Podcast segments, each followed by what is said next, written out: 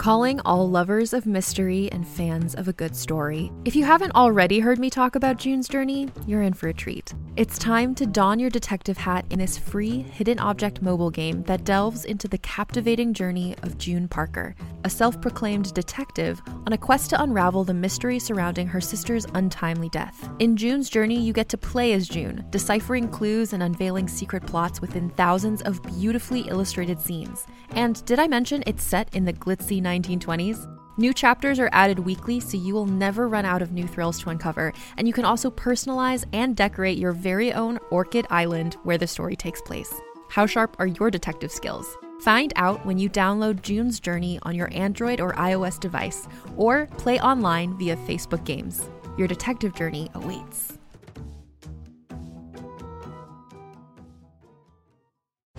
Every five minutes, someone dies while waiting for a compatible donor heart, liver, or kidney. On a remote island in Lake Superior, a team of geneticists strive to engineer an animal with human compatible organs, thereby saving millions of lives. But these ancestors are not the docile herd animals they envision. Instead, the project spawns something big, something evil, something hungry. Ancestor by number one New York Times bestselling novelist Scott Sigler is available for free on Apple Podcasts, Spotify, or wherever you get your podcasts.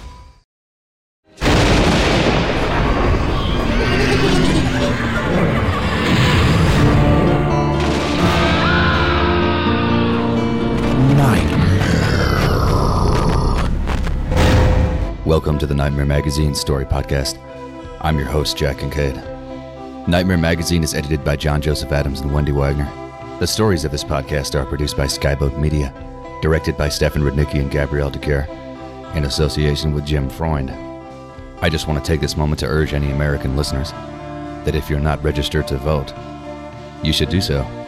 The midterm elections are coming up in November, and you probably know the stakes. Let's keep the nightmares in Nightmare Magazine, shall we? Not in Washington. So, on with the usual business. Our next offering for the October issue is A Mother's Love Never Ends by Halli Villegas. The story is read for you by Claire Bloom Benedek. A Mother's Love Never Ends is copyright 2018 by Halli Villegas. Halli Villegas is the author of three collections of poetry Red Promises, In the Silence Absence Makes, and The Human Cannonball. Her book of ghost stories, The Hair Wreath and Other Stories, came out in fall of 2010 with ChiZine Publications. She is the co editor of the anthologies Imaginarium, the best Canadian speculative writing 2012, and In the Dark, Tales of the Supernatural. Her genre work has appeared in anthologies that include Cli-Fi, Canadian Tales of Climate Change, Chilling Tales 2, the White Collar Anthology, Girls Who Bite Back, and the Mammoth Best New Horror 25th Anniversary Edition. She's a professor at Georgian College in Ontario and also runs an editing and manuscript consulting business called In the Right Direction. So ends this week's intro. So without further ado, let's have a nightmare. A Mother's Love Never Ends by Halli Villegas. Mother would have never taken the bus. She had specific prejudices. The train, yes. The bus, no. Taking the Lord's name in vain, no. Calling someone an asshole, yes. It was often hard to follow her dictates. The safest route was to just not say anything or do anything unless directed. Mother had no say in the matter now, and although Miriam wasn't big on bus travel herself, it gave her an adventuresome frisson to be doing something in such bad taste. The funeral home's bronze canister was nestled snug in the duffel bag at Miriam's feet. She would have liked to keep it on the seat beside her, but of course a woman with great buttresses of flesh for arms and hair so thin her scalp shined pinkly through immediately sat down next to Miriam. It's because I look safe, absolutely safe and accommodating. The woman opened a magazine with a celebrity caught in an unfortunate pose on the cover.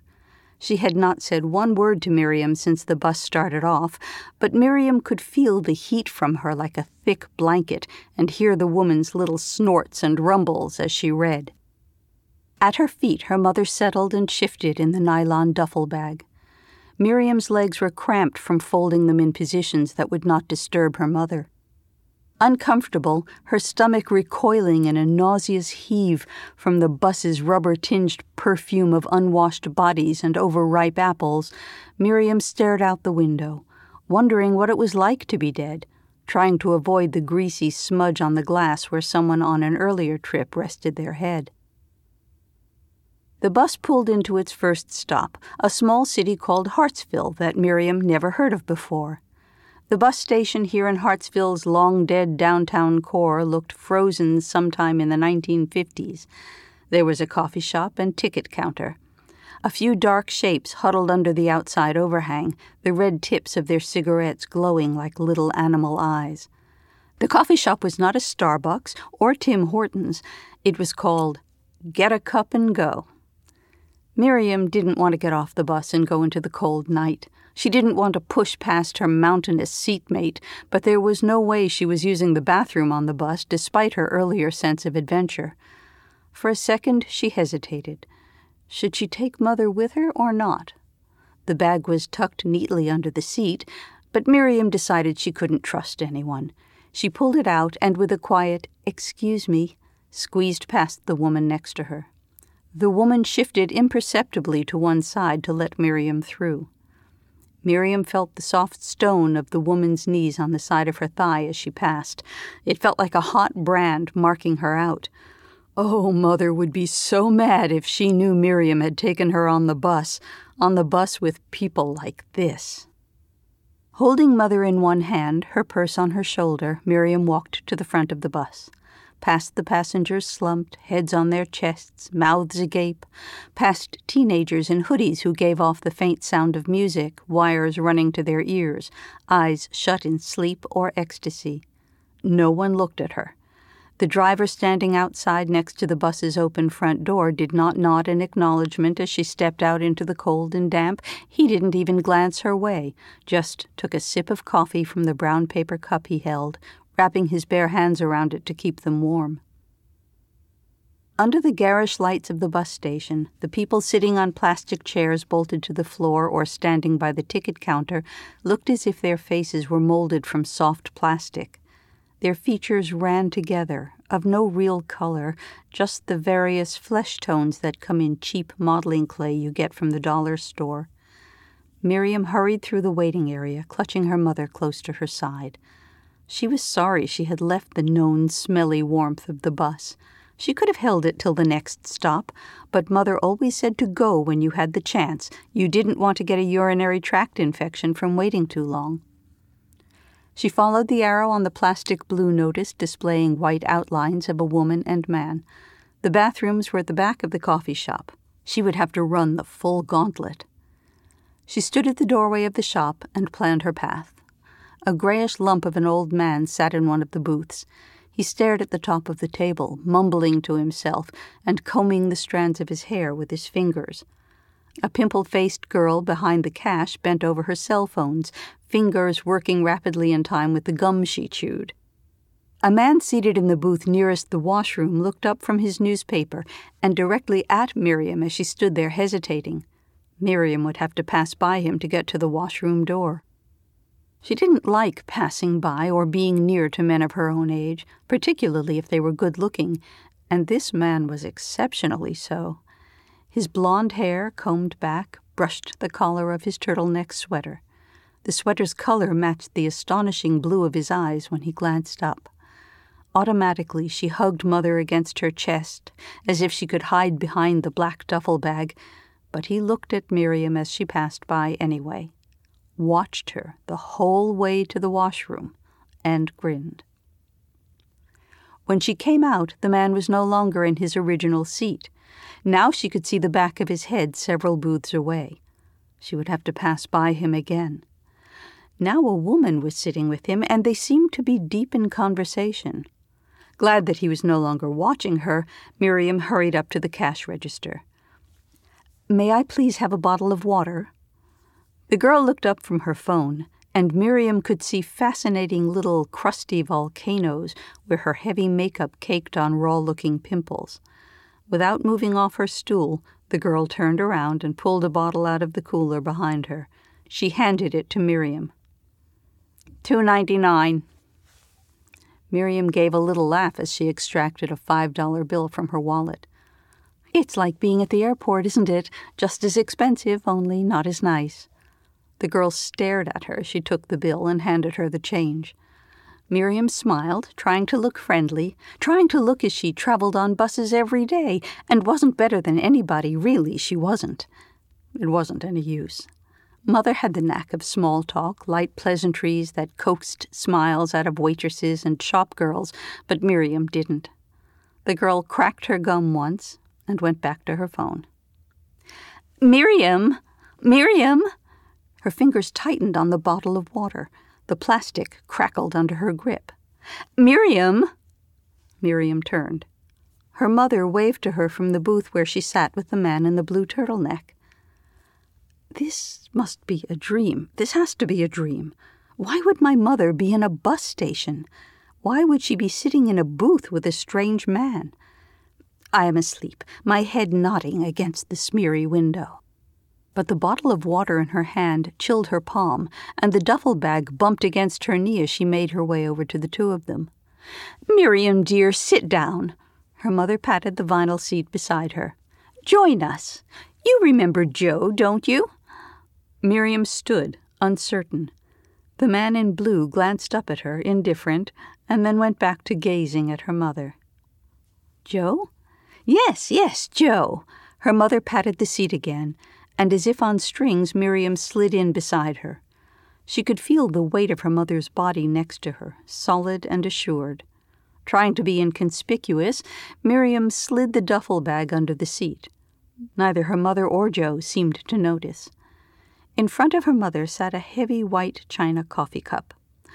On the edge, Miriam could see the faint crescent of her mother's lipstick, the color she always wore cherries in the snow. A flutter went down her spine. How many times had she seen this, her mother's mark, on glasses, mugs, even the edges of spoons and forks? Miriam's father called it the kiss of death, laughing as he rubbed it off with his thumb, drinking coffee like he didn't care that it was in something unclean. I'm sure you're wondering what I'm doing here, her mother said, turning to Miriam with a smile. A bus station. Miriam just nodded, unsure what to say. She could see the pores on her mother's nose, the tiny broken red vein on one side of it. It was all Joe's idea. When we stopped, he said, Why not get a cup of coffee with me? And I thought, All right, I will. Why not? So here we are. Her mother and Joe eyed each other, smiling. Joe passed his cup back and forth between his palms, sliding it on the slick surface of the table, but he didn't look at Miriam, just winked at her mother. Miriam's mother turned to face her again. I was just telling Joe that really, Miriam, this is the kind of man you need to find. She tapped Joe's hand lightly with one finger as she said this, and he caught it for a minute, then let it go. Maybe even Joe. Maybe he's the one for you. Her mother laughed the little giggle Miriam recognized as the one her mother reserved for men, high and girlish. Joe took her mother's hand and, to Miriam's dismay, brought it to his lips and kissed it. Mother, the word stuck in Miriam's throat, and she cleared it before continuing. Mother, where are you going? Her mother pulled her hand from Joe's grasp and tapped him lightly on the nose as he bent to kiss it again. She rummaged around in her purse and pulled out a small mirror and a tube of lipstick. Well, that, carefully she outlined her upper lip and then smoothly filled it in, is a story, darling, quite a story. There was silence for a moment as she finished with her lower lip, and then bared her teeth at the mirror, quickly running a finger over the surface of the front ones. She put the mirror and lipstick back in the bag. Much too long for a bus station story. In fact, our bus could be leaving any minute. Her mother and Joe smiled at each other again. Imagine me, she said, never taking her eyes off Joe, on a bus. Again, the giggle. Miriam glanced up for a moment to ground herself, but nothing was changed in the almost empty coffee shop. The old man still sat in the booth, mumbling to himself, the girl behind the cash furiously typing away on her cell. On the wall behind the counter, the clock, the old kind Miriam remembered from classrooms in school, gave a start and clicked loudly. She stared at it. Her bus! It was leaving in a minute. Miriam slid out of the seat. Her mother and Joe were now whispering to one another, their heads close together, their fingers entwined. Neither glanced at her when she stood up. Still holding the bottle of water, purse slung over her shoulder, Miriam hurried out, past the kids jumping on and off the seats while their weary mother slouched beside them, past the smokers still huddled under the overhang, up to the bus, dark and rumbling softly, doors open, waiting. Her seatmate was gone. In fact, the bus seemed to have emptied out almost completely. A few shadowy forms lolled in the other seats, but there was no rustle of papers, no drifting smells of cheap food. Miriam leaned back in her seat with a sigh of relief. It was much nicer when she had the bus almost to herself. The front doors of the bus closed with a hissing sigh, and Miriam closed her eyes. Good Lord, what a dream that was! What a strange dream! The bus started off with a hypnotic sway, rocking her like a mechanical cradle. Thank God, on the road again. Let's just get this done with. But before she rested, she should check on the duffel tucked under the seat, just make sure Mother was stable for the last few hours of this ride. Then Miriam could sleep. Miriam bent over and felt under the seat. Nothing. She moved her hand around to see if the bag had slid forward or back. No duffel. A slow burn started in her stomach. She frantically dug at the seat next to her and then stood up and walked up the aisle, glancing into each seat as she went, wishing she could get down on her hands and knees and look under every one of them, crawl along the dirty floor until she found her mother. But she didn't. She remembered tucking the bag under the booth at the coffee shop, pushing it behind her feet to hide it. She had left her mother behind. The driver would have to go back. She hurried the rest of the way to the partition that separated the driver from the passengers. Luckily, no one was sitting behind him, so she slid into the seat. Excuse me, she tapped the shoulder of the bus driver. Excuse me? What? He didn't take his eyes off the road, didn't slow down. I left my mother, that is, I left my mother's ashes at the last stop. Can we please go back? I've got a schedule. No going back to any stop on the route. But couldn't you please. Please, then, stop the bus. Just let me off. I'll get a taxi back or something, or, or I could walk. If you could just stop. Look, I can't stop. That's just a lawsuit waiting to happen. Go on back to your seat. It's too late to do anything now. You're just going to have to wait. Miriam reached out for his shoulder. He raised his voice. And don't touch me again. It's against the law to interfere with the driver. Just go sit down. Miriam made her way back down the aisle, bumping into the arms of seats as the bus swayed on its relentless course. She whispered, Excuse me, to a few of the figures, but no one acknowledged her passing. Back at her seat, she opened the bottle of water, the sharp crack of the seal echoing through the bus like a gunshot. It was real, cold, and wet. I am real. Across the aisle, Miriam noticed a little girl. Sitting up on her knees, leaning against the window looking out, the little girl swayed lightly with the rhythm of the bus. Miriam could only see the child's back, the long hair, like Miriam's own when she had been that age, the familiar sweater Nana had knitted her. The little girl did not turn around, but Miriam could hear her tuneless whistle as she peered out the window into the unfathomable dark. When she opened her eyes, Mommy was talking to herself. Mommy sat next to the window and made Miriam take the seat on the aisle so she wouldn't bother her every time she had to go potty.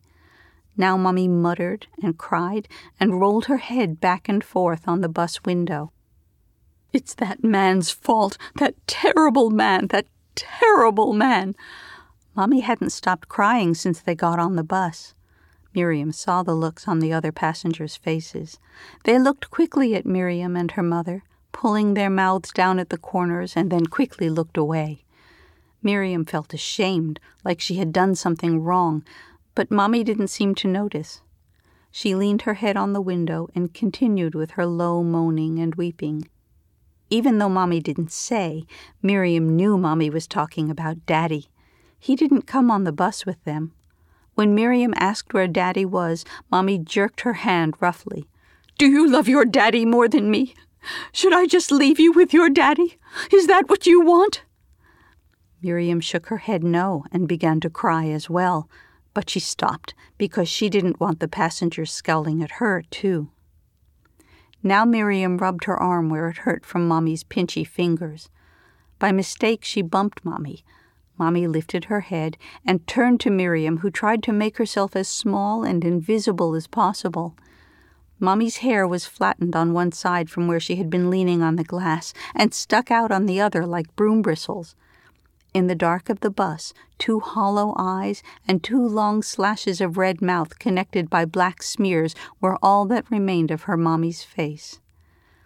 This new person smiled, and Miriam saw yellow teeth and smelled coffee and smoke and the smell of the classroom rat cage when it was time to clean it. She pulled back in her seat, ready to run, but the person said, Are you awake, sweetie? and touched Miriam on her sore arm with a warm, dry hand. Isn't this an adventure? Look at the two of us big girls traveling all alone on the bus together, all alone on the bus. Miriam jutted awake. The bus had come to a stop. She looked out the window.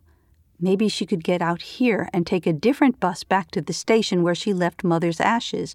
Surely another bus, one going back, must come along at some point. Things didn't only run one way, did they? At least, not roads. Outside the bus, there was nothing but a cement slab, a bench, and a light post with an arc light.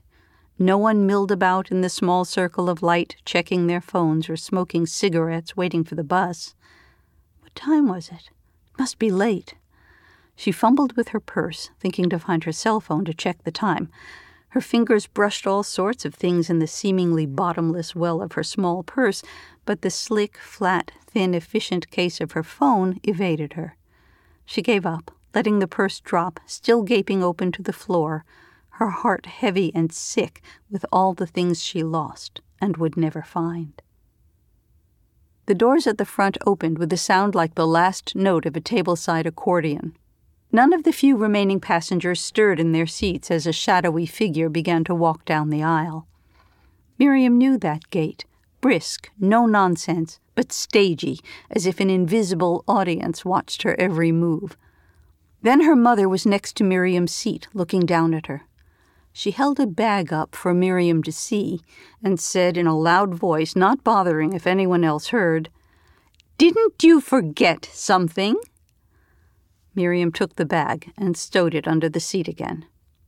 You sit on the aisle, Miriam. I don't want you bumping me every time you need to use the washroom. Miriam slid out of her seat to make room for her mother. Is this your purse on the floor? Miriam picked up her purse and hastily closed it. She sat down in the aisle seat holding her handbag in her lap, as Mother had taught her. This close to her mother, Miriam smelled the familiar smells coffee, smoke, the bright perfume that always made her father sneeze, and underneath, the faintest scent of. well, Miriam hated to say it about her own mother, but rot. They rode next to each other in silence. Miriam's mother stared straight ahead. Every once in a while she would touch her hair with one hand or purse her lips in silent thought. Miriam snuck glances at her. In those stock gestures of her mother's, something was off. As if her mother was a marionette and someone pulled her strings, jerking her hands to her hair and jiggling her face just so, teasing you into thinking the puppet's face was animated, was alive. Mother caught her looking. She turned to face Miriam full on. One of her mother's eyes rolled slightly inward and outward when the bus hit small bumps or when she tilted her head. Mother smiled, and the ivory colored teeth slid forward and were quickly maneuvered back into place by a quick working of her lips. Look at us, Miriam, on the bus. I never thought I would have to ride the bus again, not at my age, anyway. Sorry, Mother. The words were out before Miriam could stop herself. She wanted to say, You, you took us on the bus, but she was getting confused. Instead, she said, Where's Joe? Her mother cocked her head and gave Miriam an amused look. Miriam wished she hadn't, because her mother's left eye slid and rested against the inside of the socket. Joe? The voice was amused. Who is Joe, dear? The man at the bus station, the one you were talking to. A man at the bus station? What are you talking about? I have never met a man at a bus station in my entire life. Miriam heard the edge creeping into her mother's voice, but she was helpless to stop herself. You introduced us. You said I should marry someone like him.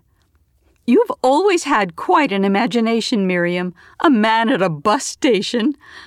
Her mother laughed her high tinkling laugh and looked around for her audience. And some of the other passengers did seem to be turning around in their seats. Her mother's voice got louder. Miriam, you need to find a nice boyfriend for yourself and stop imagining your old mother with men, with men at bus stations. She reached out and pinched Miriam's arm hard, twisting it just that little bit. Miriam yelped, but her mother covered the sound with her laugh. Now go to sleep, Miriam. You are much too excited. You must have been dreaming. Her mother's face faded in the dark. Is this because you wanted to stay with your daddy? I should have left you with him. You always loved your daddy better than me. Mommy woke her up roughly, whispering, Miriam, pack your things. We're leaving. We're leaving tonight. We have to get out. Meet me in the front hall downstairs.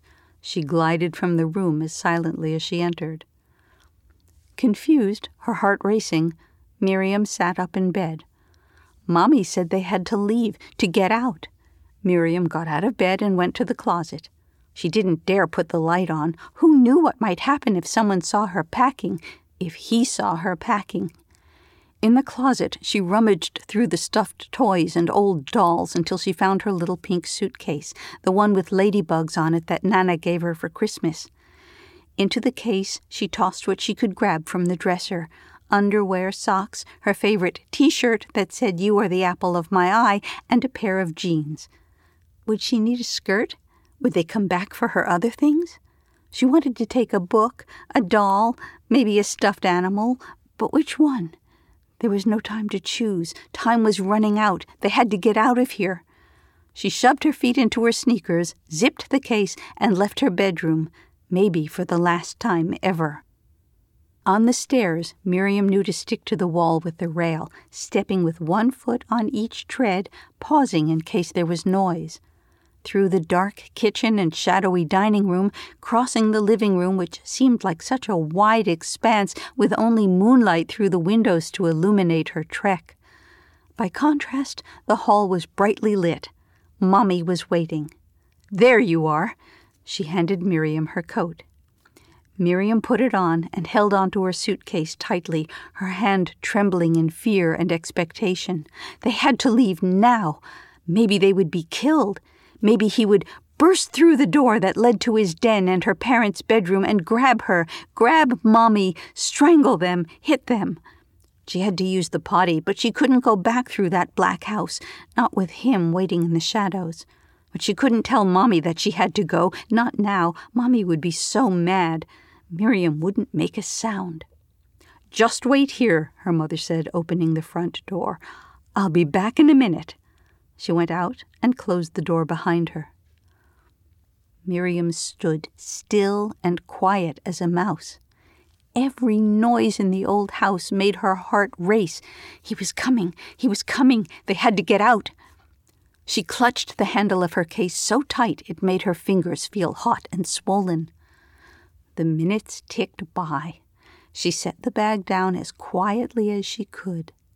In the mirror on the hall door, she could see her reflection, as if there were two of her, waiting, alert, the hood of her pink parka lying on her back, the fur on it looking like a small animal crouching just under her tangled hair. Under the bright hall light, nothing could hide, not even the littlest speck. What if she had to hide? What then? She really had to go to the bathroom. Where was Mommy? Where had she gone? Was that a noise from the dark of the house behind her? Miriam's heart stopped and started again. The light in the hall left nowhere to hide if he should come in. Miriam was alone, and alone, and alone. Suddenly, the front door swung open and her mother breezed in. She carried a carton of ice cream, Rocky Road, her father's favorite. Mommy stopped and looked at Miriam with bright new penny eyes as if she had never seen Miriam before. What, are you still up? Go to bed, you silly girl. She brushed past Miriam through the lightless rooms into the kitchen. Miriam heard her mother busying herself with dishes and silverware. She picked up her ladybug suitcase and started back through the house. The living room, the dining room, the now brightly lit kitchen where her mother stood at the counter spooning ice cream into two bowls. She didn't turn and look at Miriam. Back up the stairs and to her bedroom, where Miriam lay down fully clothed, still in her coat, and fell asleep, forgetting about her need to use the bathroom. The fur on her parka brushed her cheek as she slept, and she dreamt of an animal turning and turning in a small, cramped place trying to find its way out.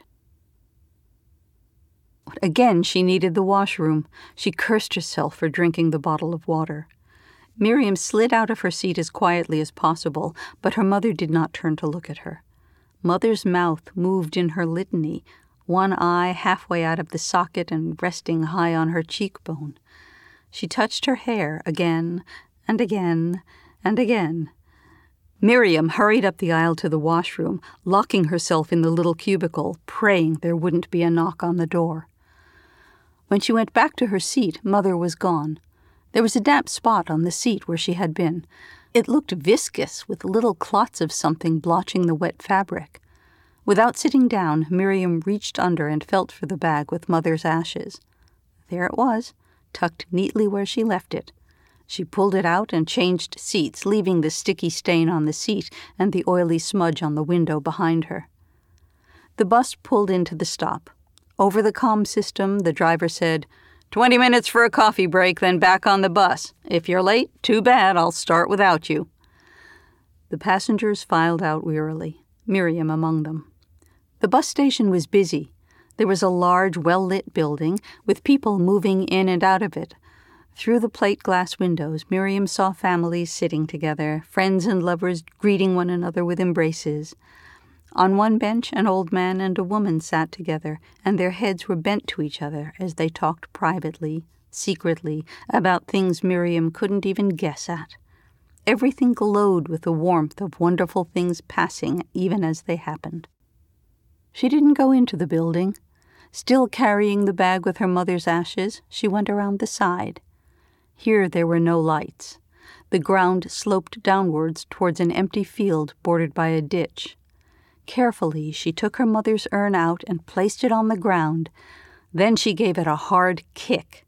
The container rolled and bumped away from her into the dark, hopefully into the ditch, though she didn't much care. From the rolling canister, her mother's voice floated up to her, hectoring, demanding. Do you love your father best? Do you? Do you love your father better than your mother? Tell me, Miriam, do you love your mother? Do you love your mother better than your father? Miriam, answer me. You answer me right this minute. No, mother, Miriam screamed into the night, knowing no one was listening, not even now. No, mother, I don't love anyone. I don't love anyone.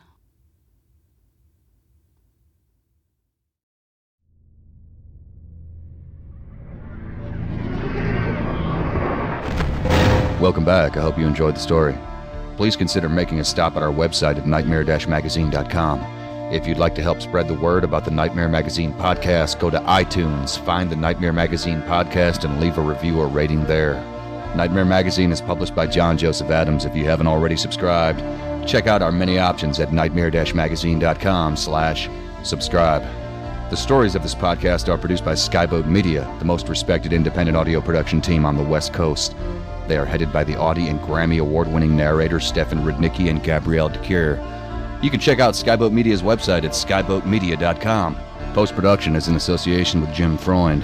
Music and sound logos are composed and performed by yours truly, Jack Kincaid. There's other ways you can be notified of new Nightmare Magazine content. You can subscribe to our free monthly newsletter RSS feed, follow us on Twitter, or like our Facebook page. If you visit nightmare-magazine.com and click on this month's editorial, you'll find links to all of our social media pages. This podcast is copyright 2017 by Nightmare Magazine. Thanks for joining us. Sleep tight.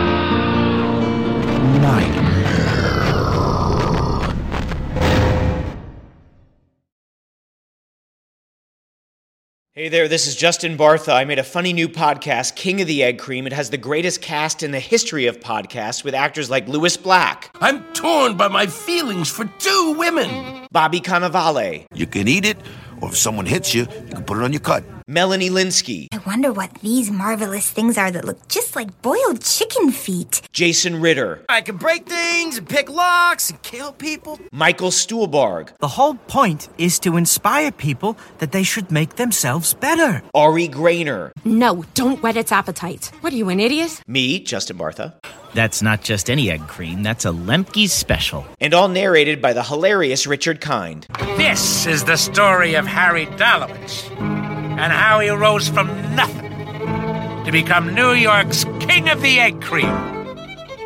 So if you like funny true stories, come listen to King of the Egg Cream, available wherever you get your podcasts.